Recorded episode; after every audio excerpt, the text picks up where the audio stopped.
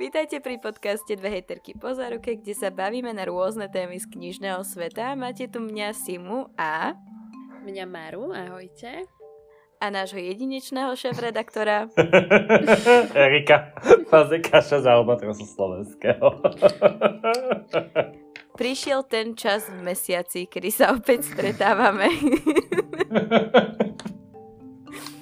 Aby sme sa dozvedeli viac zákulisných informácií zo života vydavateľstiev. Tentokrát sa budeme rozprávať na tému peniaze. Vítajte pri podcaste Dve hejterky po záruke, kde sa bavíme na rôzne témy z knižného sveta. Máte tu mňa Simu a... Mňa Maru, ahojte. A nášho jedinečného šéfredaktora Erika Pazekáša z Albatrosu slovenského. Prišiel ten čas v mesiaci, kedy sa opäť stretávame. Aby sme sa dozvedeli viac zákulisných informácií zo života vydavateľstiev. Tentokrát sa budeme rozprávať na tému peniaze. Poďme si najprv zopakovať, lebo však my sme mali niekoľko týchto častí, možno ste zabudli. Poďme sa baviť o tom, že čo musíte si naplánovať predtým, než keď sa rozhodnete, že knižka už ide teda byť preložená a vytlačená. Teda vydaná, pardon. Že viete už napríklad, aká bude obálka, hento tamto, aké vydanie. No, takto, my si to všetko musíme naplánovať vopred. Že u nás to funguje tak, že keď teda ten editor presvedčí všetkých tých zlých ujov, ako je šéfredaktor, riaditeľ obchodu a riaditeľ marketingu, že túto knihu treba robiť, to je tá Svätá Trojica, tak vtedy mu vlastne táto Svätá Trojica povie, že aký náklad by sme si vedeli predstaviť, že sa predá na našom Slovensku malom. A povieme aj, že koľko by tá kniha mala cca stáť. Že v akom rozmedzi by tá kniha... Áno, vtedy cena. A potom ten redaktorka otvorí ten prekliatý kalkulačný list, ktorý je naša taká malá alfa a omega. A tam to musí hneď na začiatku všetko napísať. Hej? Že okrem toho, že tam napíše, tu si jeden otvorím si Červenú tigricu, budeme robiť úplne nebudem sa ani tváriť, že som nezaujatý, hej, a ideme si prejsť, že čo všetko musela redaktorka vypísať. Tak ale vieš, počkaj, tu si nevybral hodnú knihu. Hej. Že napísala názov produktu, napísala názov originálu, ak to má nejaký podtitul, vybrala tu množstvo, ktoré jej Svätá Trojica nadiktovala, že koľko kusov by mala nakalkulovať. Potom tu napísala predajnú cenu, musela vybrať, akú to bude mať DPH-čku, lebo knihy majú 10% DPH, ale v momente, keď je to nejaká omalovánka alebo takéto, že tam není tá kniha, alebo je to nejaký zápisník alebo niečo, tak už to má vyššiu DPH-čku. Musela tu napísať, aké je plánované datum vydania, pod akou značkou, z akých jazykov sa to prekladá, do akej série to ide, aká je vekovka. Potom vyplnila tie technické parametry, čo sme sa bavili minule. Čiže išla počet normostrán, prekladu, ako to bude mať väzbu, aký to bude mať chrbátik, či to bude mať stužku, koľko to bude mať strán, aká bude šírka, výška, aký papier tam ide, aká bude farebnosť, aký papier ide na obálku, to ako bude mať farebné, ako to bude mať úpravu, proste všetky tieto veci, čo sme si už prešli. A potom si tu na ešte dole začala dávať, že teda dobre, že to je to, ako chcem, aby tá kniha vyzerala. A teraz komu každému musím zaplatiť, aby som to mohla vydať? Mm-hmm. V jednoduchosti, hej? No, moje zlaté. Tak, prvé, aby to mohla vydať, tak musí zaplatiť za práva. Mm-hmm. To je asi tá najväčšia položka. Rovno sa ti tu pozriem, v tomto prípade konkrétnom je najväčšia položka tlač. Nie je práva. Počkaj, ešte musím pozrieť preklad, koľko stál. tlač. A ty... Dobre, počkaj. Môžeš nám čítať akože tieto čísla, alebo to je nejaké firemné tajomstvo? Asi si myslím, že to je nejaké firemné tajomstvo, ale viem povedať nejaké cca, že v akých týchto sa to pohybuje, hej? Že od 100 do 1000, hej, veľké okno. A predstavte si. No. Len taká otázka, bola by tá tlač najdrahšia položka aj keby nebol ten papier a situácia s papierom taká, aká je teraz? Či to je asi veľmi taká teoretická? Není to teoretická otázka, pretože sa pozriem na Krvavú dedičku, ktorá vyšla pred situáciou s papierom. Počkajte. Aj tu bola tlač najdrahšia. Tlač je to najdrahšia. Ale takto, to je... Tlač je najdrahšia v tom, že keď si ich porovnávaš samostatne. Ale ty musíš k právam prirátať preklad, musíš prikladať jazykovú redakciu, musíš prirátať obálku, musíš prirátať grafika a sadzača, ktorý ti spraví, aby to pekne vyzeralo, hej? A už keď to porovnáš takto, tak tá tlač nie je najväčšia položka. Hej, jasné. Keď zarátaš všetky tie ostatné veci. Čiže prvá vec je... za práva. Tam, keď sa bavíme o nejakých detských knižkách, úplne že bežné záležitosti, tak tam sú práva pod 1000 euro, dolárov, libier, to je jedno, ako máš menu. Ak sa bavíme o tínedžerských knižkách, tak tam sme väčšinou v rozmedzi 1000 až 2000. Za knižku a ak sa baví, a toto sú ešte takí obyčajní, hej, žiadny špeci. A ak sa bavíme o dospeláckej beletrii, tak to len výnimočne sa nám podarí pod 1500 niečo kúpiť.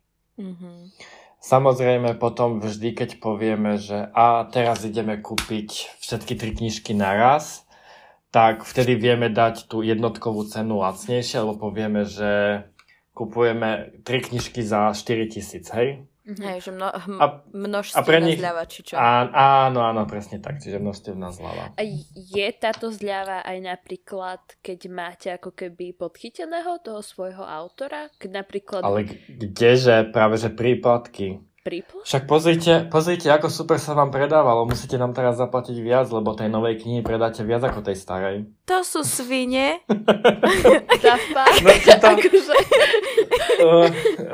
Sú to obchodníci. Akože chceš mi povedať, že napríklad za takú prísľubenú od Kiery Cassovej ste zaplatili viacej ako za selekciu? No, samozrejme. Kriste, Pane Bože, na nebi. Však selekcia sa kupovala všetky 3 naraz, čiže bola množstevná zľava a vtedy ešte nikto ju nepoznal. A teraz si pekne agenti zrátali, že toľko to ste predali už tohto, tak toto one, takže to bude toľko to peňazí. A to oni môžu vidieť tieto čísla? Alebo to si možno vyžadujú? Alebo... Tam sa chcem dostať, že to, čo platíme za práva, to nie je proste, že na tu máš peniežia, buď ticho. Ono sa to oficiálne volá, že to je záloha za práva. Pretože... Ten autor není platený tou zálohou, ale ten autor je platený percentami z predaja. Hej? A takisto aj každý slovenský autor, že oni všetci chcú akože počuť to, že teraz dostaneš 1000 na ruku, hej, a potom nejaké percenta, ale v literárnom svete, vo vydavateľskom svete je to nastavené tak, že autor textu, či už je Slovák alebo zahraničný, tak jeho odmena sú percentá z predaja. A sú to vlastne, vo väčšine prípadov sú to percentá z maloobchodnej ceny. Že dostane nejaké percento z maloobchodnej ceny za každý predaný kus. Taký štandard je, že 7%. Tam sa to začína, hej? To je fasa málo, keď si to tak vezme, že napíšem tú knihu. Počkaj, to začína? To znamená, že tie percentá sa aj menia? Áno, podľa predaja. Čiže máš, že 7 Mára napíše knižku. Áno. Nehoda. Ano. Ale počkaj, ja ju nevydávam, my sme sa pohádali. Aha, dobre. Mára, koľko bude stať? Aký je to bestseller? Akú mu dáš predajnú cenu? Vieš čo, som debutujúci autor, tak 12 €. Čiže 11,99. Áno. Z 11,99 musíš odrátať 10% DPH, čiže deleno 1,1. Aha. Čiže je to 10,90 bez DPH. Z 10,97% je 0,76 centov za každý jeden predaný kus. To je merada. Nemám ani na pašteku.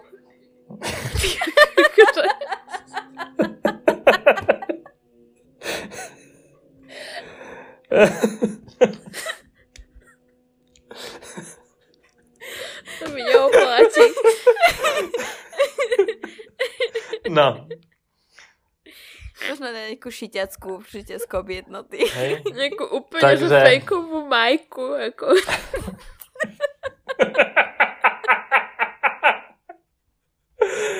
No, čiže takáto je realita autorov. Keď chceš zbohatnúť, musíš písať veľa a pravidelne. A písať tak, aby ťa ľudia kupovali ďalej. Hej? Už vieme, prečo niektorí vydávajú tie knihy ako na bežiacom páse, aj keď nestoja za nič. Ale Mara, keď predáš 10,000 kusov, tak dostaneš 7,630 €. Akože tak ti poviem, to znie popičí, hej, ale tak buďme realisti. ale nereálne. Potom pýtala si sa Sima, veľmi často je to odstupňované, hej? Že napríklad dáme, že 7% do 2000, 8%, do 5000 predaných kusov a potom napríklad, že 10%, hej? Že je to, že ako keby, že tu začíname, lebo si proste debutujúci autor, hej, a viac ti dať nemôžeme, ani keď sa poskladáme, ale už keď predáš 2000, čo pre nás väčšinou znamená, že už to dotlačame, tak už potom budeš dostávať... Počkaj, hneď ti to vyratám. Vidíš, Mara, či budeš mať aspoň na 2000 a potom budeš v ďalšom leveli. Level up, zbieram XPčka, hej. 87 centov už potom dostaneš. To už je aj na takú dobrú majku. Neviem, či som dneska nekúpila tak normálnu majku za takú cenu. A keď predáš 5000, tak vieš čo, dám ti 10%, Mara. Možno a budeš to menej na chleba k tomu. A však to máš, počkaj, teraz sa mi tu zaplietlo ono, to je jednoduchá matematika a ja ju vôbec nezvládam. To máš 1,09 € za predanú knihu. No, aj na chleba. Alebo rožok skôr. Rožok. Rožok a majku. A teda... Možno kúpime aj 4 paradajky, who knows? No, nebuď veľmi fancy, hej? Za €0,09. Zase si nevyskakuj. Akože jednu alebo možno semiačka. Môžem vypestovať.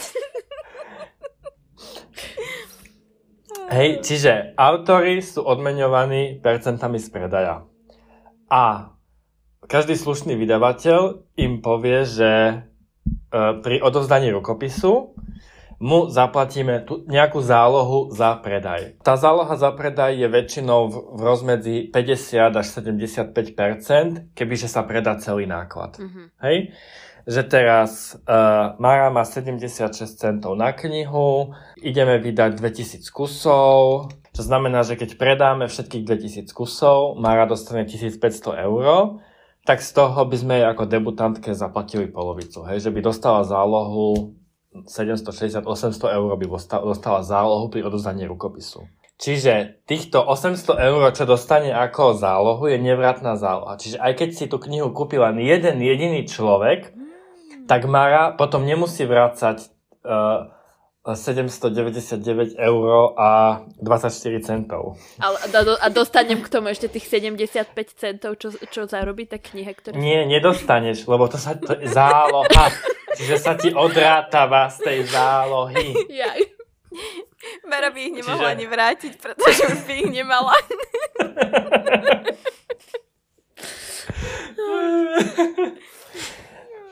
preto je to záloha za predaj, že je to, že dávame ti zálohu, že proste veríme tej knihe a myslíme si, proste, že si aj zaslúžiš nejakú odmenu hneď teraz.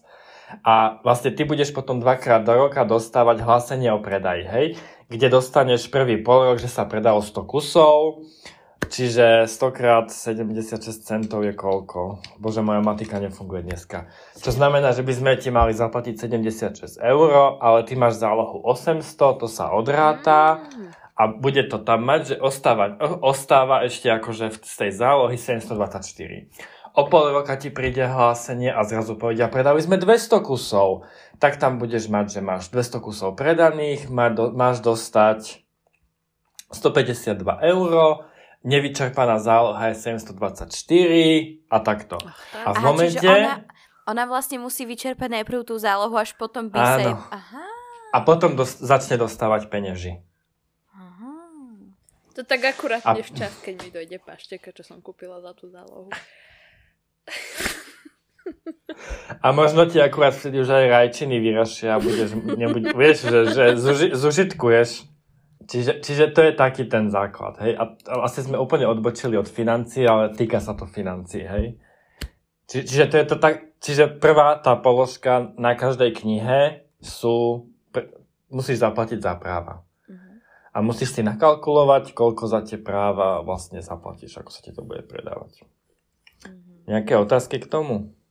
Mňa by len zaujímalo, že vy asi keď sa rozhodnete, že teda ideme vydať túto knihu, tak asi nemáte nejaký že budget, že do takéto sumy sa musíme zmestiť, aby sme ju mohli vydať. Či? My máme budget taký, že tieto naše kalkulačné listy, oni na jednej strane rátajú, čo sú všetky výdaje, ktoré na tej knihe budú, čiže práva, preklad, redakcia, to, čo som tu už opakoval, až po tlač. Základné.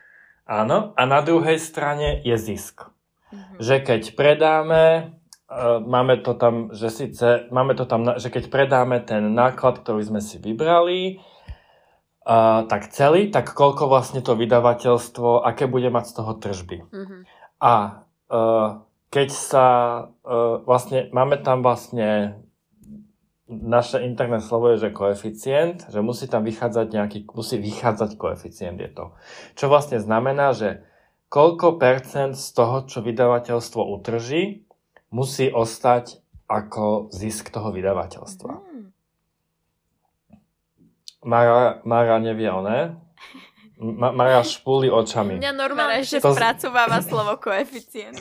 Nie. Koeficient je len percentuálne vyjadrenie. To znamená, že keď za túto knihu utržíme, budeme mať tržby 10 000 € a to, čo sme za ňu museli zaplatiť, je 8 000 €, tak nám ostane 2 000 €, hej? A to je z toho celého 20%. Prepáč, Mara, ja som nie. Ale mňa reálne pichlo v hlave, chápete to?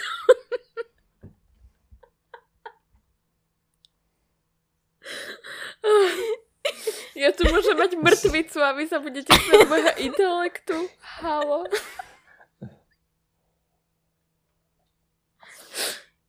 Z čoho ťa pichlo v hlave? Čo ja viem, hovorím, že môžem mať mŕtvicu.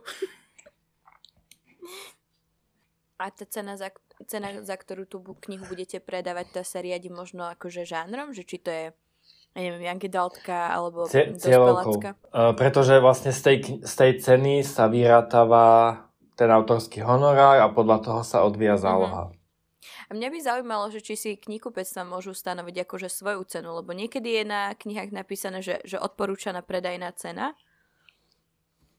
Že či oni už je to na všetkých knihách. Toto je asi na samostatný diel. Pretože je to veľmi komplikované a volá sa to, že či máme pevná cena kníh, či máme zákon o pevnej cene kníh na Slovensku a či nemáme. Aha.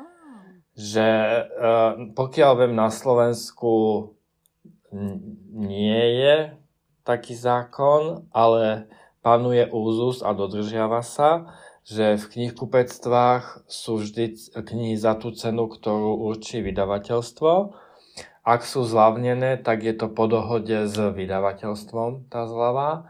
Na internete sú tolerované zľavy, keďže nemusia živiť kamennú predajňu a ide to len zo skladu. Ale napríklad, pre porovnanie, vo Francúzsku stojí všetko plnú cenu, aj na internete, aj v knihkupectvách, pokiaľ viem. Ale Američania a Briti, tam kniha vyjde a hneď ju kúpiš nielen na Amazone, ale aj vo veľkom Barnes & Noble proste za polovicu alebo takto, hej. Čiže, ale to môže byť inak zaujímavá časť. Budem si to musieť veľmi naštudovať, ale u nás, pokiaľ viem, u nás nie je zákon o pevnej cene knihy. Chceli by sme ho prijať, ale je to ako keby že všeobecne akceptovateľné, že tá cena, ktorá je na knihe, tak za to sa to predáva. Mm-hmm. Na pulte. Jasné. A vyššie by asi nešli, pretože by im to asi nekupovali. Vyššie ako odporúčaná cena. No nikdy nikto nechce ísť vyššie. Všetci idú vždy vyššie. A nemyslíš si, akože asi sa teda k tomu dostaneme, hej, ak ideme teda o tom urobiť epizódu, ale nemyslíš si, že akože že by to možno teda ľudí naštvalo? Že akože že fakt, že musíš, že nekúpiš tú knihu inde, ako keby za inú cenu? Že všetci tí, akože, čo skrátka píšu, že idú po tých lacnejších formách, ako najlacnejšie knihy, mega knihy a podobne. Že akože vlastne keby išiel ten zákon, takže aj oni by museli predávať v takej cene, ako to chcete vy ako vydavateľstvo, nie? Sem by sa hodilo pustiť tá zvučka z TikToku a z Instagramových Reelsov, že prečo je to také drahé? A je to it takes me fucking hours to make it a hej? Hej, presne. Koľká je toto epizóda? 6. naša? Je to možné. Asi. Naplánovali sme ich 10. Podľa mňa už máme asi aj 15 naplánovaných ďalších. To bude normálne, že saga. Zaber je to toľko energie je do tej knihy vloženej, že proste predáva to akože... Ja keď to poviem teraz, že naozaj, že my predávame niektoré knihy, ktoré stoja menej ako menučko v mekáči, tak akože ma boli až pri srdci, že proste to menučko v mekáči, ktoré máš za 30 sekúnd pripravené a potom kniha, ktorá sa pripravuje 3/4 roka a tá kniha je lacnejšia ako to menučko. Toto mi ináč akože nenapadlo práve, keď si spomenul ten zvuk z reelov. Že naozaj, ako, dobre, na jednej strane ľudia akože, že v podstate vy nie ste small business, ale stále ste business a ľudia v poslednej dobe ako si nechcú zaplatiť za dobre odvedenú prácu, no. Páne Bože, Sima, ale tak akože ja chcem knihy zadarmo a ja ich chcem čo najviac za čo najlepšiu cenu a prečo by som ja mala platiť vydavateľstvu 9 €, keď to nájdem niekde za 7 alebo nebodaj... Toto by som im ukázala. Sima nežne vytrča prostredník pre našich poslucháčov. Nežne to fakt nebolo. To bolo s všetkou iritovanosťou dnešného dňa. Ja keď som videl na Instagrame ten Reels s tou hudbou, tak som si uvedomil, že koľko energie vkladáme my do tých kníh. Že naozaj to není, že a hlavne aj takého toho premýšľania o tom všetkom, či to bude tvrdá väzba, či mäkká, koľko to bude stať. Koľko do toho dáme, zaplatíme za tú obálku, nezaplatíme, čo tam dáme, ako sa to bude volať, že proste toľko toho ide. A aj tak tohto všetci zadarmo. No, preto si myslím, že táto naša séria je super, pretože sme už na 6. časti. Ešte len. Z celého toho procesu, neviem akého dlhého. Hej, a už sme tu vždy dokážeme rozprávať. V podstate my vždy rozprávame minimálne 1.5 hodiny. Neviem ako, väčšinou do tej hodiny sa to minimálne hodiny sa to dostane vonku. Čiže akože začnite používať vaše gebene. Na niečo ich na tej hlave máte. Počúvaj, mám pocit, že tak ako minulý rok bola, že inzulín fráza, tak tento rok máš novú frázu, že používajte gebenie. Tak ale na ktorého boha ich majú na tom krku, by povedzte. Dobre, ale vráťme sa k našej téme. Vraveli sme, že teda, že cena knihy sa odvíja od cieľovky a teda hovorili sme o tých základných takých tých veciach, ktoré musíte zaplatiť, aby tá kniha vôbec vyšla. Ale hovorili sme o jednej veci. Nie, spomínali sme a týchto prekladateľov. Ešte je tu preklad, ktorý má tiež nejakú sadzbu, záleží od toho, či je to preklad z češtiny, alebo z angličtiny a z iných jazykov, alebo či je to preklad z exotických jazykov, kde sa zase platí oveľa iná suma, ktorá na to ide.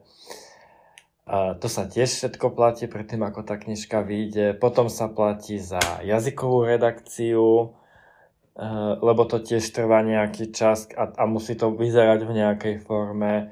Potom sa platí za obálku, čo je akože téma vždy a non-stop obálka a my to všetci hejtujeme o vydavateľstve. Akože počujte fakt... si našu predchádzajúcu časť. Predchádzajúca bola tá nudná o technických špecifikáciách. Pardon, predchádzajúcu. Predchádzajúcu.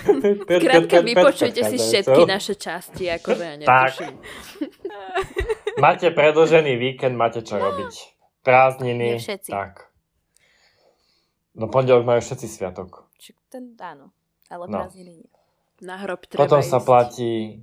Potom sa platí grafik a kým si na hrobe a modlíš sa, môžeš počúvať hejterky, akože...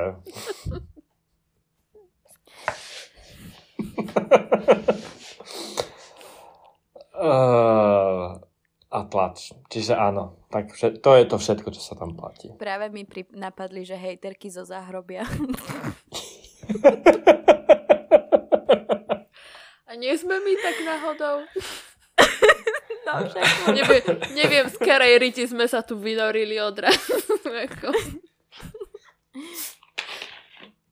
No ale tak potom môžeme... Ktoré veci sú také tie special vecičky, ktoré nie každá kniha možno dostane, lebo na to nie je nejaký priestor. Alebo napríklad, že tvrdá mäkká väzba, prebal, neprebal, takéto veci. Lebo predpokladám, že to tiež nejako ovplyvní tú cenu potom. Akože, dobre... po tej akože vnútornej stránke tej knihy, že po textovej, každá dostáva rovnakú. Hej, tam akože tam na preklade sa nedá šetriť, na jazykovej redakcii sa nedá šetriť, na grafikoch sa nedá šetriť, na obálkach to není o šetrení, ale tak je istá čiastka, cez ktorú nemôžeme ísť, lebo je to proste nerentabilné, hej. Čiže to sú tie veci, pri ktorých sa nešetrí. Teraz, to či tá kniha bude v mäkkej väzbe, v tvrdej väzbe, alebo s prebalom a aký bude mať formát, tak to všetko je...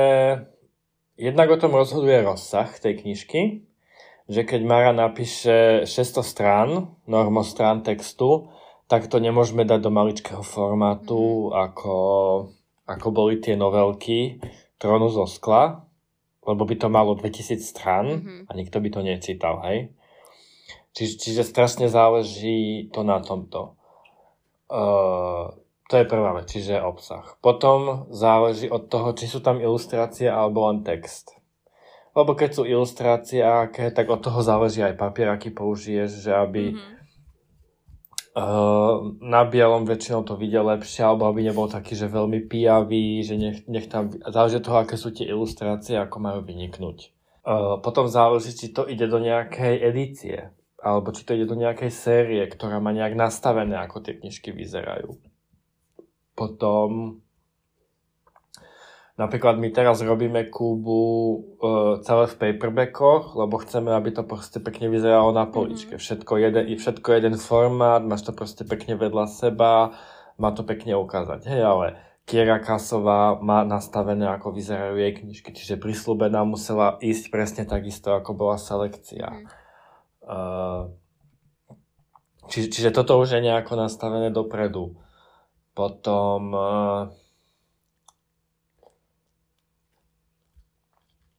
tak to, či to bude mať prebal alebo nebude mať prebal, tak to je o tom, že či je to taký typ literatúry, ktorý si to zaslúži, hej? Že keď je to niečo spotrebné, že nejaké thrillery a takéto veci, tak to prebavne potrebuje, lebo to je lepšie chytiť, prečítať, zatvoriť, skončíš, hej? Máš vybavené, čiže... No dobré, čo keby som ja, ako to bolo moje vydavateľstvo Sima Press, či Sima Books, či jak som sa volala? Predstavme si, že nakoniec chcem vydať Marinu nehodu, hej? A chcem teda, aby bola schopná predať 2000 kusov, lebo chcem, aby ona mala na pašteku aj aby som ja mala na vegetariánsku pašteku. Tak. A napríklad, ja by som to chcela dať do mäkkej väzby, dajme tomu, že cena by bola, ja neviem, 10,90, hej? Moja zlatá s dnešnými cenami papiera. Mara, dobre. Koľko to má normostran? 450. Ježišmaria. Tak, akože s privretím všetkých šiestich očí autorky, redaktorky a mňa to môže stať 15 €. Ako paperback. Fú, dobre. A čo keď mi Mara povie, že nie, ja to nechcem ako paperback, ale chcem to ako hardback. Ako by to navýšilo možno tú cenu? Predajnú? No muselo by to byť 20. Česi to majú veľmi pekne spravené a vymyslené, keď si všimneš, tak Česi to majú nastavené tak, že jedna strana, 1 koruna. Mm-hmm. A keď je to paperback, keď je to hardback, tak to ešte navýšia, že keď to má 350 strán, tak to už predávajú za 399 českých korún. Mm-hmm. Čiže koľko to malo strán, Mara? 400? No, 400 normostrán je 550 stranová kniha.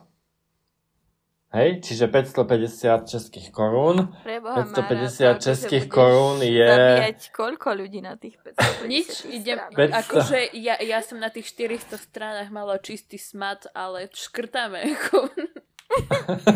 Potrebujem predať 2000 kusov. Presne 500, 2000 kusov. 550 českých korún, to by malo byť zaokrúhlenie nejakých 23? 599 a to je tuším 23 €, no. A dobrá, kebyže mi povie Mara, že tak ja chcem ešte aj prebal do toho, na ten hardback. No ešte navyše. A... Akože tá, pri tej výrobnej cene, hej, tá Marina knižka by možno bola, že 2 € stojí tá výroba, hej, kus. Lenže keď chce... Počkaj, tuto mám one. Keď chce napríklad stužku, tak to stojí 1 českú korunu.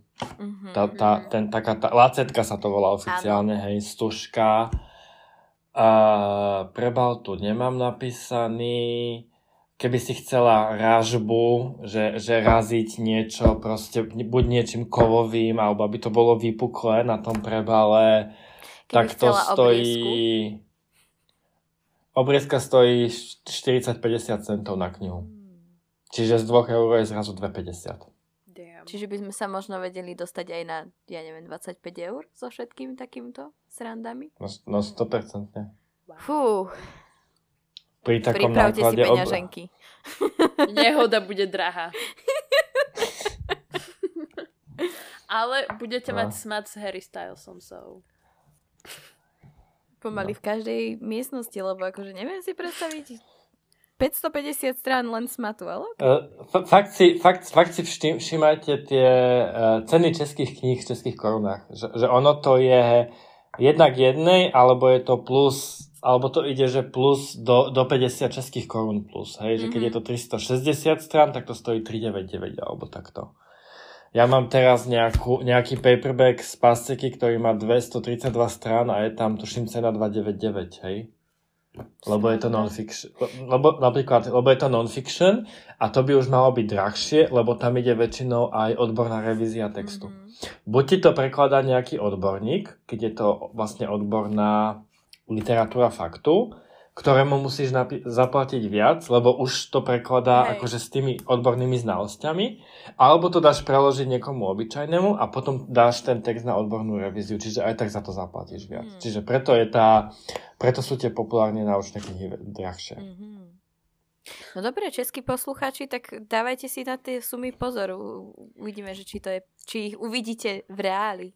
Tu by som sa inak akože chcela opýtať, akože neviem, či máš na to, Erik, odpoveď, hej, ale akože je to také, že viete si vy napríklad odsledovať, že napríklad slovenskí čitatelia Albatrosu sú ochotní zaplatiť za knihy rovnaké sumy ako česky? Alebo či napríklad Slováci si akože fakt vždycky ťahajú tú čo najnižšiu cenu? Ja si práve, že myslím, že Slováci nemajú problém zaplatiť viac, tak ako českí čitatelia. Wow. Neviem to povedať. Mm-hmm. Slušne, bez toho, aby som uražil českých poslucháčov, tak to radšej nepoviem.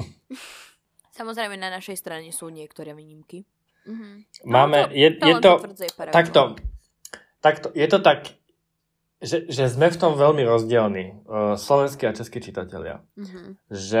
Teraz nemyslím konkrétne Bookstagram, neviem čo, myslím ako, že gro ako proste masu ľudí, ktorá číta knihy a nakupuje knihy, hej? Mm-hmm. Že Slovákom viac záleží na vizuáli danej knihy, ako vyzerá, ako je spracovaná. Čechom ide skôr tú cenu a berú tú knihu ako spotrebný tovar. Kým u nás... Prepáčte. Ježiš. To je to risotto. Kým u nás je to skôr o tom, že tú knihu si chcem nedotknutú prečítať a potom si ju vložiť do poličky, nech tam na ňu sadá prach 40 rokov, tak mám pocit, že v tých Čechách je to o tom, že berú to ako spotrebný tovar, kúpiš, prečítaš, posunieš ďalej a tým pádom hľadaš tú najlacnejšiu cenu. U nás nemá problém čitateľ bežný zaplatiť viac, ak tá kniha na to aj vyzerá. Mhm.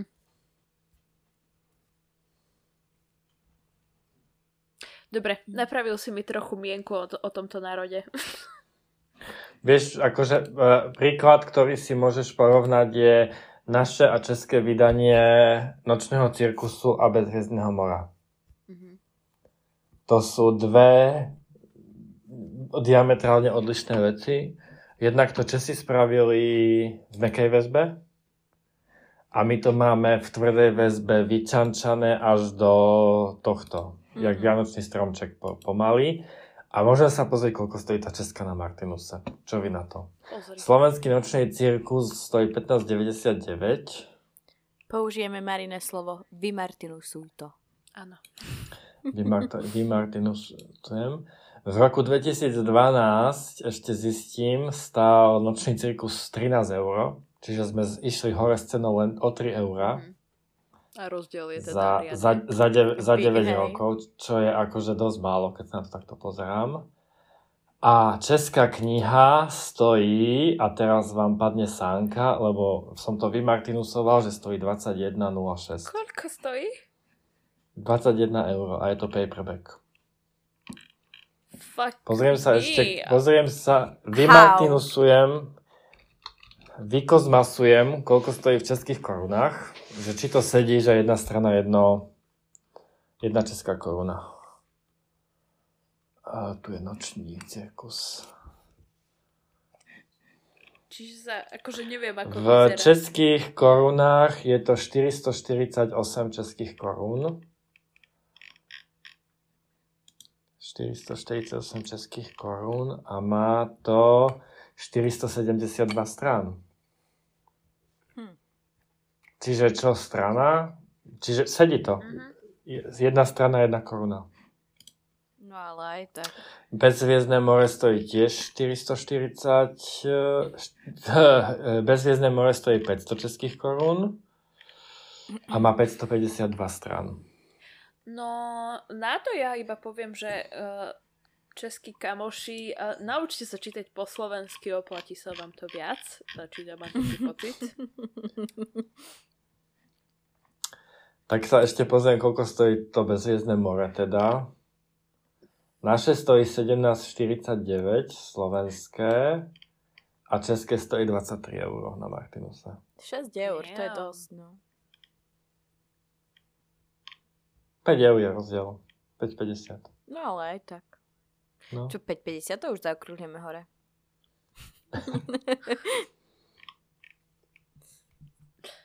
Akože teda, ja osobne neviem, ako vyzerajú tie české verzie, ale mám pocit, že tie naše slovenské sú krajšie. Zdržím sa komentár. Ale súhlasím. Ale to nepovedal, to si povedala ty. Samozrejme. Allegedly. Tu, mňa by to len tak zaujímalo, lebo ty si vravel, že však na Albatros Media sa dajú kúpiť knižky s rôznou zľavou. A mne tak len napadlo, že teraz, čo vyjde nejaká knižka, či už cez Kubu alebo cez Lindeny, tak býva tá 20% či 25% zľava plus poštovné zdarma. Kedy ako, áno. A že tak mi len tak napadlo, že či je tam nejaký, či ste tam vy videli nejaký rozdiel, keď ste s tým začali v tej predajnosti. Ale... Áno. Áno, asi keď to stále pokračuje, tak asi to funguje, že má to ten efekt. Áno. Akože oplatí sa to. No. Prvá asi bola Krvavá dedička, kde som vybavil Mare special influencerský kódik.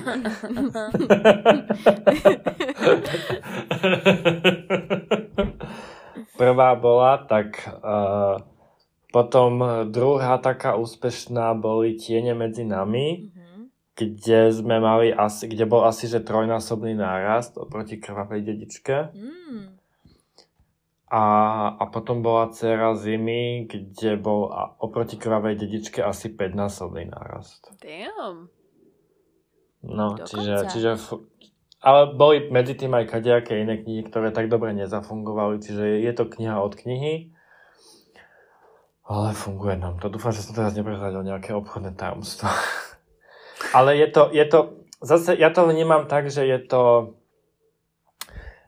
predstavuješ novú autorku, ktorá možno není až taká známa a chceš to tým ľuďom povedať, že tak pozri, túto môžeš mať so zľavou. Niečo úplne nové, niečo šťavnaté, niečo úplne super a možno za plnú cenu by si to nekúpil, ale tu máš proste super zľavu, tak proste give it a try a keď sa ti to nepáči, tak aj tak to predáš na čarovnej poličke.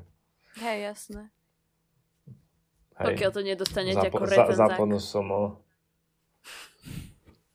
A potom to nepredávajte na čarovnej poličke. No ale ja by som sa chcela dostať k takej tej hot topic, ktorú tu máme, a to je Zasnený neznámy. Lebo mám akože je to smutné, ale... Moja prvá otázka znie, kedy si čítala Zasneného neznámeho? No, ja som ho čítala v angličtine veľmi dávno. No. Ale viem, že teraz je v 50% zľave, Mara, kedy si ho kúpiš. Môžem aj teraz. Pokojne. Ale nie. Je to jeden z najlepších prekladov, s akými som kedy mal tú čest robiť. Takže si to kúpte už len kvôli tomu, aby ste si naštudovali slovenčinu. Je to smutné a hlavne kvôli tomu, že teda bookstagrameri o ňom hovoria, ale ak mám byť úprimná, akože možno to bolo tým, že ja som vtedy nebola až taká aktívna, ale ja mám pocit, že sa začalo o ňom hovoriť až teraz skôr, lebo však mám pocit, že Aťka z Čarokních robila štafetu a neviem, či nerobil aj Kubu štafetu? Robilo, sa mi zdá. Robilo. No, čiže teraz sa o ňom tak nejak začalo hovoriť, čak hovorili sme o ňom aj my, aj iní bookstagrameri. A poďme sa tak baviť, že možno, že prečo tá kniha dopadla tak, ako dopadla, alebo možno, ak nám vieš povedať nejaké čísla, nemusia nutne byť akože financie, ale možno čísla predaja, alebo tak, že by si fakt vedeli tí čitatelia, alebo bookstagrameri, alebo hoci kto predstaviť, že ako je na tom zle, že prečo nemajú možno pindať na vás ako vydavateľstvo. Lebo je to taký ten problém. Nedovydávané série a podobne, no. A väčšinou je za to vinené práve vydavateľstvo, že vy ste to nedovydávali, ale nikto sa nepozrie na to z tej druhej stránky. Pane Bože, lebo však ale mňa nezaujímajú nejaké čísla, ja tú knihu chcem mať. Takto. Ešte prvá základná vec je, že každé vydavateľstvo, keď si kúpi práva na nejakú knihu, tak to má na nejaký obmedzený čas. Hej? Pri zahraničných právach je to väčšinou na 5 rokov. Mm-hmm. To znamená, že my keď sme kúpili Zasneného neznámeho, tak sme vedeli, že ho budeme môcť predávať 5 rokov. A ani o deň viac. Mm-hmm. Ale treba to preložiť, zredigovať, vysádzať, prečítať, vytlačiť. To trvá bežne 9 až 12 mesiacov pri takejto knihe. Pri tejto knihe sme dlho nevedeli nájsť prekladateľa, lebo je to tak náročné. Je. Yeah. Čiže sme nevedeli dlho nájsť prekladateľa. Tým pádom tá kniha vyšla, tuším, až 2 roky potom, ako sme ju kúpili, čiže nám ostali 3 roky na predaj. Hej? Mm-hmm. No. A my sme vydali nejaký náklad, to je nepodstatné aký, a v tejto chvíli je z neho predaná 1/4. Fú. A o rok nám končia práva. Čiže to znamená, že 3/4 nákladu budeme musieť spáliť. Alebo zošrotovať. Tu sa dostávame fakt k tomu, že zabíjame knihy. Čiže teraz... Taký mindfuck. Hej, taký... Taká facka. Čiže bežný náklad tej knihy v dnešných časoch je 1500-2000 kusov, hej? Mm-hmm. Tak aby sa nám ľahko rátalo, tak povedzme, že sme vytlačili 2000, predaných je 500. Wow.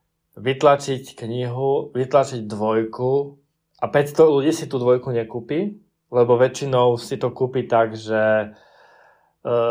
väčšinou najväčší pokles akože v predajnosti je medzi prvým a druhým dielom. Už medzi druhým a tretím je to, že minimum, že tam sa to drží. Medzi prvým a druhým je tam väčšinou pokles nejakých 30-40%. Hej, že jednotku si kúpi 100 ľudí, tak 2 si kúpiš len 60-70. Hej. A to hovoríme za predpokladu, že tá 2 vyjde relatívne blízko jednotky, že po krátkom čase. Áno. Čiže, vieš, teraz, keď sme predali 500 jednotky, tak reálne tej 2 predáme 300 kusov. Čiže ľudia by museli kúpiť veľa kopií jednotky, áno, aby sa vôbec mohlo uvažovať o 2. Ďalšia vec, kedy uvažuje vydavateľstvo o tom, či vydá 2, je, že vyhodnocujeme predaje a predaje, ktoré sú... ktoré majú veľký vplyv na pokračovanie, sú predaje 1., 2. a maximálne 3. mesiaca. Mm-hmm. Čiže všetci ľudia, ktorí... Zažili sme to pri nadácii, keď sme ju začali vydávať a všetci sa pýtali, či vydáme všetkých 5, alebo niektorí ani netušili, že to má až 7 dielov. A strašne veľa ľudí na internete vtedy písalo, že oni si to kúpia, až keď bude vydaných všetkých 5. To je také tradičné. To je také tradičné, lenže keď ten prvý diel nemá dostatočný predaj a ide hlavne o predaj v prvých 2-3 mesiacoch, tak proste pokračovať ten vydavateľ nebude. Lebo vie približne, aký je tam pokles toho. Vieš, vydali sme už x sérií, proste vieme cca nasimulovať, aká bude tá krivka predajnosti tých ďalších dielov. Mm-hmm. Čiže Zasnený neznámy bol veľmi v červených číslach. Počkaj, musím si to prerátať. Teraz má predaných 25% nákladu a za prvé, on vyšiel v auguste, takže za prvé 4 mesiace sa predalo 17% nákladu. A potom to už len kvapka. To je strašne málo. Potom sa predalo 5% nákladu, 1 rok, 5% nákladu, druhý rok. No dobre, a čo keby ste si napríklad, že dobre povedali, fuck it, ideme aj tak vydať tú 2, lebo chceme. Akože otázka je, že mohli by ste si to vôbec dovoliť ako vydavateľstvo, že mali by ste napríklad tie prostriedky na to, alebo by ste proste... Akože myslíš vydať tých 300 kusov? To je jedno asi koľko, ale akože aspoň tú dvojku preložiť a možno ju vydať v menšom náklade, akože ja viem, že je to veľmi taká hypotetická otázka, hej? Nie je to ani nutne hypotetická, pretože toto je vec, ktorú napríklad začal riešiť Bookstagram. Viem, že som sa bavila s nie jednou, s viacerými slečnami, ktoré boli, že akože lebo očividne som zdroj toho, že vie, kedy čo vydáva Kubu a viem v akých kusoch a kedy to prekladáte a vydávate, hej, akože rada by som pripomenula, že netuším. Hej. Ale tak snažím sa to nejako komunikovať, ale teda keď sa ma toto pýtali, tak to bolo, že je tam napríklad možnosť, že to vyjde práve v týchto menších nákladoch, akože nie je to taká, že hypotetická otázka, či je to vôbec možné, akože mám pocit, že ľudia to nejako očakávajú, že keď to nemôžete vydať v tých 2000 kúcoch, tak či to nemôžete vydať v 500, vieš, že akože nie, pretože tá výrobná cena z tej tlačiarne na tú knihu nebude teraz, že taká istá, ale bude 5-násobne vyššia. Mm-hmm. Lebo pri tom proste tam je tá množstevná zľava, hej? Keď v tej tlačiarni tam je to strašne zrejme, že je tam tá množstevná zľava. Mm-hmm. Hej, lebo sa tam musia, a hlavne, a možno aj nie je množstevná zľava, ale na každú tlač sa musia tie stroje nejako nastaviť, musia sa tam natiahnuť tie dáta a neviem čo. A teraz, keď to dajme tomu stojí 1000 eur, tak je rozdiel, či tých 1000 eur ty rozdelíš medzi 2000 kusový náklad, kedy to ide, že 50 centov na knihu, alebo či to máš rozdeliť na 500 kusov, kedy sú to 2 eurá na knihu. Mm-hmm. Takisto je rozdiel, že my sme tam zaplatili nejakú zálohu. Hej, dajme tomu, že je 1000 eur, tak je rozdiel, či tých 1000 eur po 50 centoch pripíšeš na každú jednu knihu, alebo či to máš dať na 500 kusov, kedy je to už zrazu 2 eurá. Hej? Že musíš to rozdeliť medzi to, čo máš. Vieš, kúpili by si dvojku, keď si dvojku nevedeli kúpiť ľudia za 16,49, tak kúpili by si ju za 30 eur. Fú, až tak by to narastlo, hej. No. Ja si pamätám, že neviem, či to neboli práve Tyrkisové knihy, ktoré nám písali, takže akože, alebo skrátka niekto počúval tieto staršie epizódy a skrátka nám napísal, že nevedeli, že tie knihy sa potom pália. A ja som to teda vedela, ale keď si to teraz tak povedal, tak to je jednoducho až taký nepríjemný pocit z toho, že teraz jednoducho berme tie hypotetické čísla, že vydalo sa tých 2000 kusov. Hej, čiže tých 1500 pôjde teraz akože fakt, že sa spáliť, že vy ich budete musieť napríklad stiahnuť z predajní, dajme Martinusa a všetkých týchto obchodov a spáliť ich, alebo tieto obchody ich môžu dopredávať a vy musíte spáliť iba to, čo je na sklade u vás. My musíme všetko, čo není predané, musíme my stiahnuť z predaja a zabezpečiť, aby sa tie knihy nepredávali ďalej. A keďže to nemáme sklady, kde by sme to nechali akože oné, nech na to sa dá prach, tak to musíme zlikvidovať. Máme to normálne v každej jednej zmluve licenčnej, ktorú podpisujeme s majiteľmi práv. Tak. Kamoši, dúfam, že máte prichystané špekačky, z tohto bude dosť veľký plamienok. Takto, kebyže si teraz ty kúpiš 1000 kusov a otvoríš si predajňu Zasneného neznámeho, tak tých 1000 kusov ty už máš kúpené, kúpila si to na faktúru, je to zaplatené, čiže oni nie sú v našom vlastníctve. Mm-hmm. Čiže ty tie knihy potom môžeš predávať, hej, do konca svojho života. Ale všetko, čo máme my v našom vlastníctve, lebo Pantare Martinus až vlastne väčšina týchto predajní funguje na komisionálny predaj, čiže oni majú náš tovar zapožičaný a až keď ho predajú, tak vtedy nám to nahlásia a vtedy nám platia. Mm-hmm. Čiže Martinus nevlastní tie knihy, ktoré má tam na pultoch, ale až keď ich predá, tak až vtedy platí vydavateľstvu. V Amerike to funguje úplne inak. Tam každá kniha, ktorá je v knihkupectve, ten knihkupec ju vlastní, lebo za ňu zaplatil. Mm-hmm. A nedalo by sa to proste nejako obísť, ja neviem, že vytvoriť nejakú zbierku alebo niečo, že asi tam nie je žiadne východisko. A, A dáš 30 eur, aby si čítala Múzu... Čo to je? Múza... Nightmares? Nie. Áno. Múza nočných môr? Hej, mám taký pocit. No, bookstagramery. Ako veľmi... Dala by si 30, 40, 50 eur? Ja ju mám v angličtine. No, takto. Keby som ju nemala v angličtine, kebyže to nečítam v angličtine, tak by som bola ochotná si, lebo však 30 eur, to máš také fancy FairyLoot vydanie, tak toto by bolo proste také average slovenské vydanie. Nie, ale akože a je to ťažká otázka, že či by som dala, či by som nedala tých 30 eur za to. Ale asi, no záleží asi, že ako veľmi by ju chceli. Bookstagramery, dáte 30 eur za to? A tu by ma zaujímala ešte otázka, že toto bolo sa mi zdá, že prípad knihy Púšť v plameňoch, ktorá vyšla v českom Kubu, že vlastne tam sa vytvorila ako keby taká veľmi silná kampaň.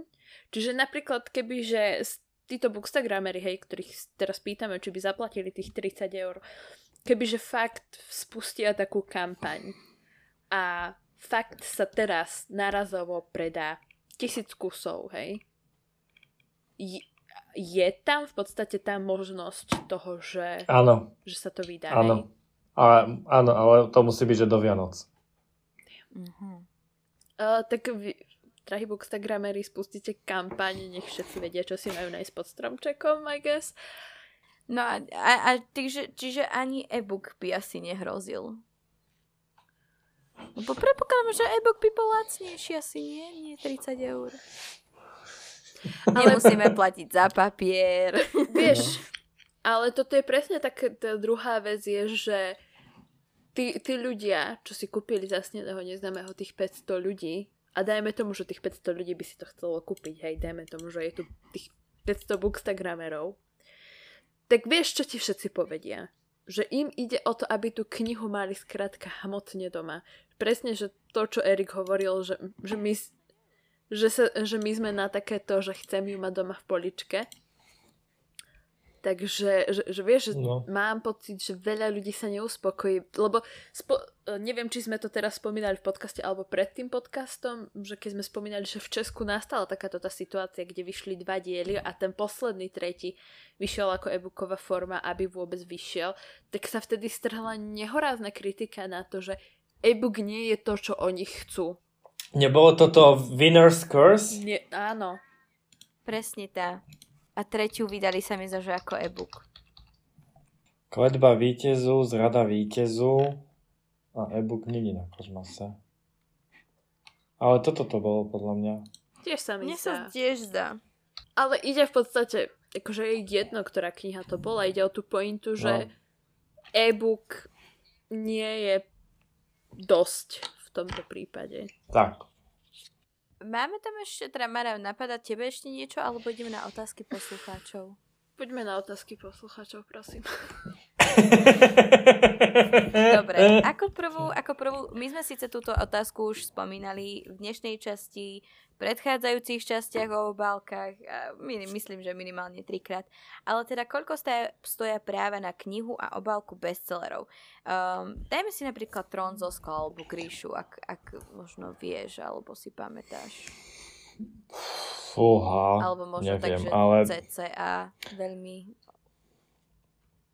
No bestsellery idú vyššie ako tie klasické knihy, čo som spomenal.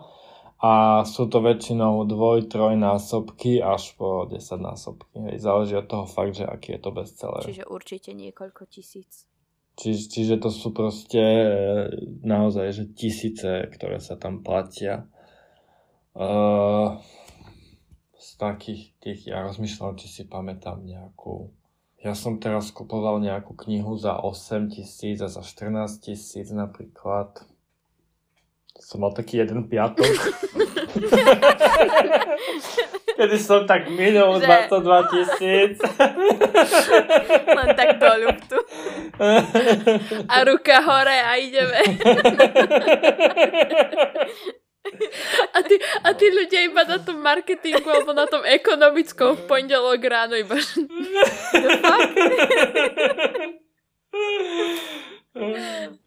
ale napríklad, vieš, za Harryho Pottera tam sa musia platiť 10 000. Neviem presne, ale tam sa musia platiť 10 000 za každý titul, aha, za obnovu na 5 rokov. Čiže to je... To ma napadá vlastne k tomu, že ty máš teda, alebo teda vydavateľstvo má práva na tú knihu 5 rokov. Vyprší tých 5 rokov, ale tej knihe sa darí, hej, nie je to zase neznámy, knihe sa darí. Ano. Tak vlastne platíš opätovne rovnakú sumu, alebo už je to tam nejako inak, alebo... Záleží. Uh-huh. Záleží od toho, ktorého majiteľa práv a od toho, či je to nejaký bestseller typu Kiera Cassová, alebo či je to proste knižka, ktorej sa každý rok predá 1000. A je to, my to voláme vtedy, že long seller, že proste stále to pomaličky ide, pomaličky to sype. A v takom prípade je to... Niekedy sa podarí zjednať to na polovicu pôvodnej zálohy, ale keď je to typu Kiera Cass, tak to väčšinou ide hore, alebo to musí byť presne toľko, ako to bolo naposledy a takéto. Inak, ty si vravel, že ak máte dobré predaje, tak tá suma je potom vyššia za prípadne nejaké ďalšie práva. Áno. A keď sú malé predaje, nemohli by vám dať nejakú zľavu? Nevratná záloha sa to volá. Nevratná. No ale akože... Náhodou. Myslím, že to je akože... sa nad nimi. Nevratná. Okay. Ale akože toto chápem, ale napríklad je to, dajme tomu, že držme sa Kiery Cassovej, hej, lebo na tom sme zadali ten príklad. Dajme tomu, že akože predáva sa fajn. Nepredáva sa jej málo, nepredáva sa jej nejako veľa. Akože pomaličky sa jej predáva jednoducho, naplňate to, čo potrebujete, hej, ale nejdete nejako vyššie. Aj tak si budú od vás pýtať viac? Áno, lebo má veľké meno v zahraničí a my by sme mali spraviť viac preto, aby sa predávala lepšie. Fuck damn, ako. Ešte som mala jednu otázku, že stretli ste sa už prípadom toho, že prešlo týchto 5 rokov. Je to kniha, ktorej sa u vás darilo, ale odrazu vám povedali, že nie? Že už ju ďalej nemôžete vydávať? Nechceme, aby ste ju vydávali napríklad?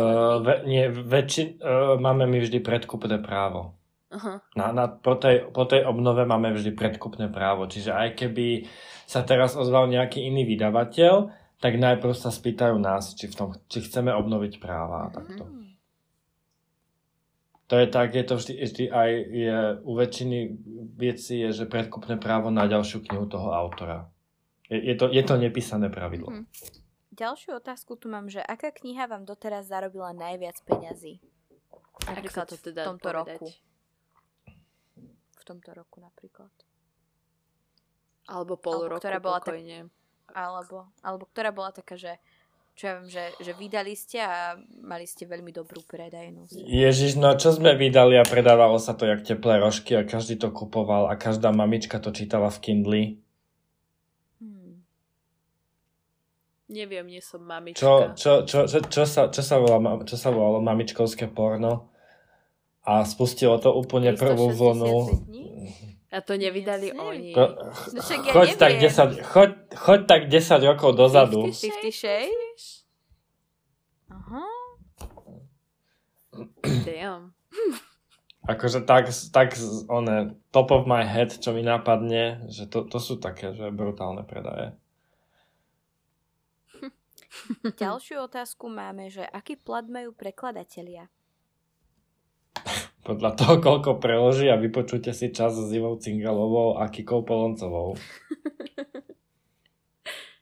Tam sa to ráta od normostran, však? Od normostrany, áno. Väčšinou majú, akože to, čo ja viem, je 6 až 7 eur za normostranu. Hej, Iva sa mi zdá, že vtedy spomínala, že to je dostupná informácia, že? No. O koľko sa zdražia teda tie knihy? Vieme cca. No podľa mňa 1, 2, 3 eurá. To nie je až také hrozné.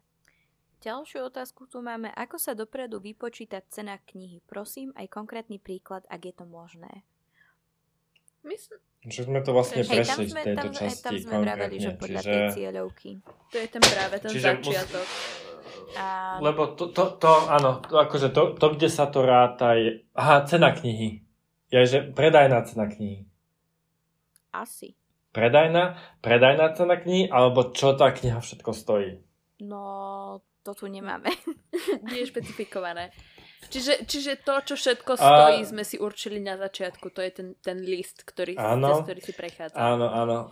A to sa a to závisí od počtu normostrán prekladu, od počtu strán knižného bloku, od väzby a od maloobchodnej ceny. Vlastne od toho sa vždy ráta to, že koľko jednotlivá položka bude stať. A cenu, akože predajnú cenu, určuje počet strán a väzba. Mm-hmm. A výbava, že či tam sú trblietky alebo takéto veci. Koľko sa platí za jednu knihu prekladateľovi? To je podobná otázka, ako sme už mali. No podľa toho, koľko má normostrán. Mm-hmm. Záleží to možno aj od toho, že aký žáner prekladá? Alebo tam sa to nejako nerozlišuje?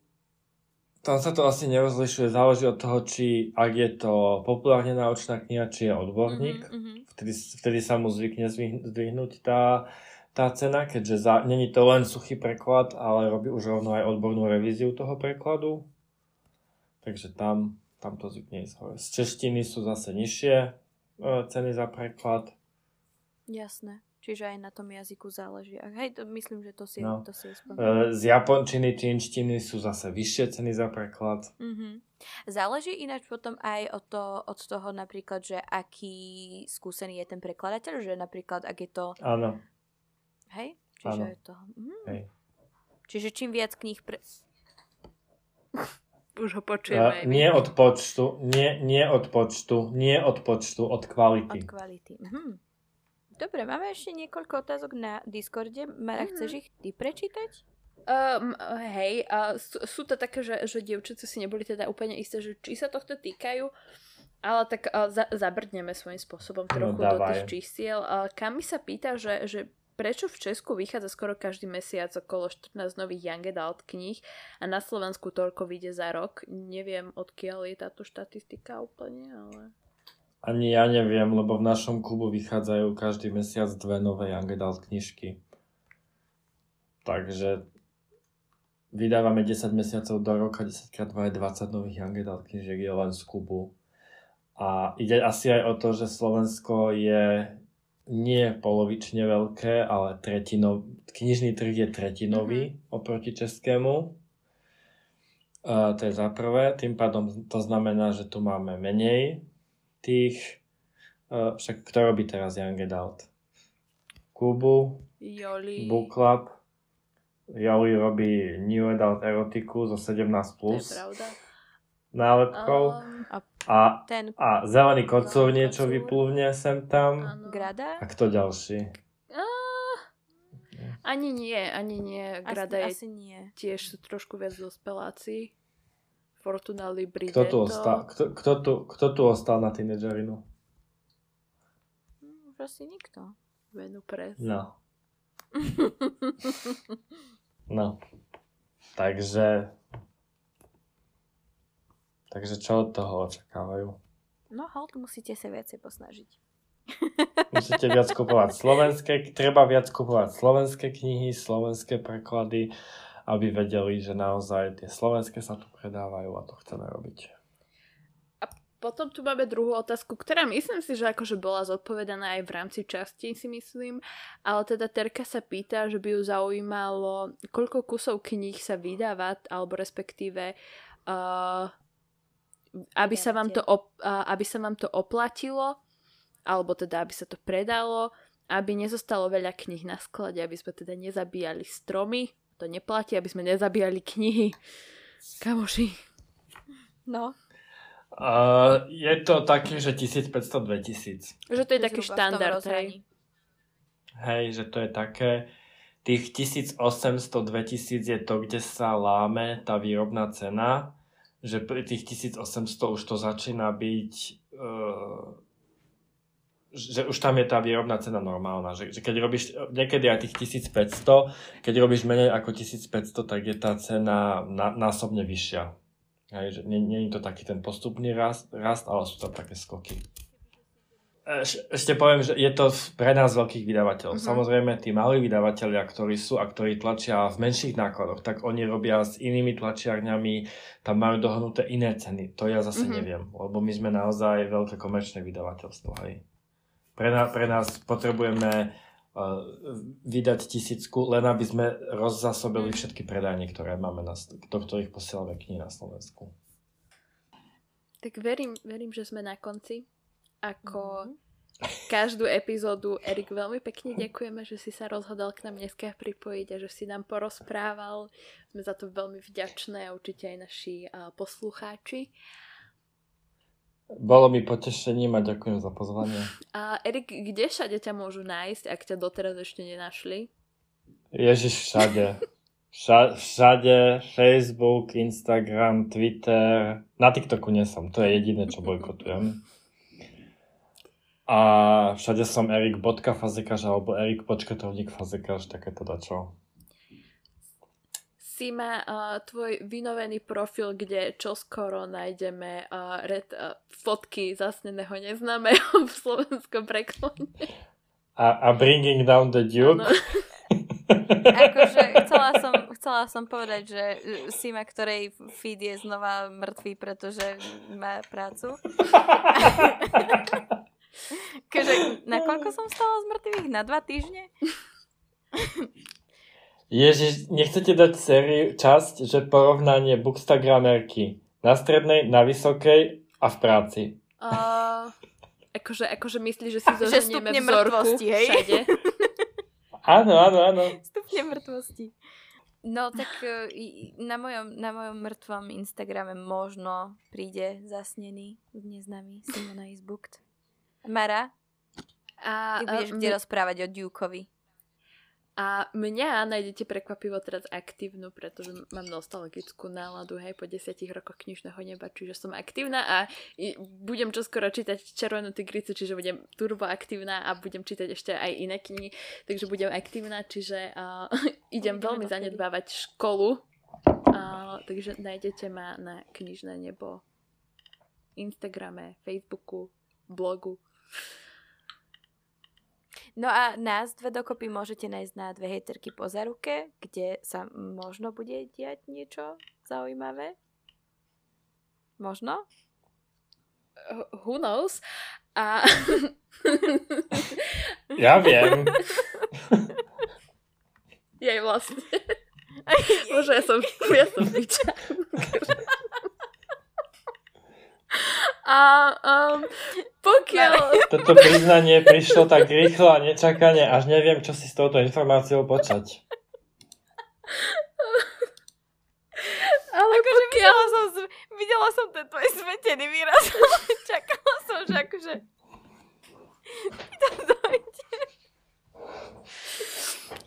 Už mi došlo, ale tak pokiaľ nie na Instagrame, tak nás viete nájsť aj našom... Viete nájsť nás aj v našom hejterskom knižnom klube na Discorde, kde sa sem tam porozprávame, kde sa vás pýtame aj tieto otázky do časti. Niekedy teraz častejšie ako na Instagrame, pokiaľ nestíhame. Čiže budeme veľmi radi, ak sa k nám pripojíte, nájdete odkaz v linku, alebo respektíve v bio dvoch hejteriek na Instagrame. Alebo aj tejto časti. Alebo... No a vlastne my sa lúčime. My dve teda sa počujeme s vami o týždeň a s Erikom zase na pravidelnom konci mesiaca. Takže ahojte. Čaute. Čaute. Normálne neviem, čo sa deje, ale mám malé vlny na tom mikrofóne. Akože veľmi random, mimochodom, hej, ale... Mám malé vlny. Jemne ma to stresuje.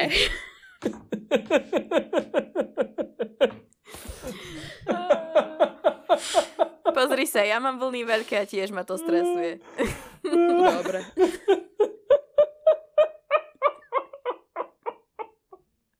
nemáme outro.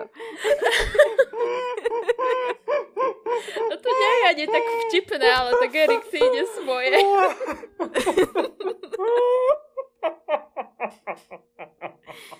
Tak ono vieš, keď to vezmeš z kontextu proste. Maj malé vlny, poďme.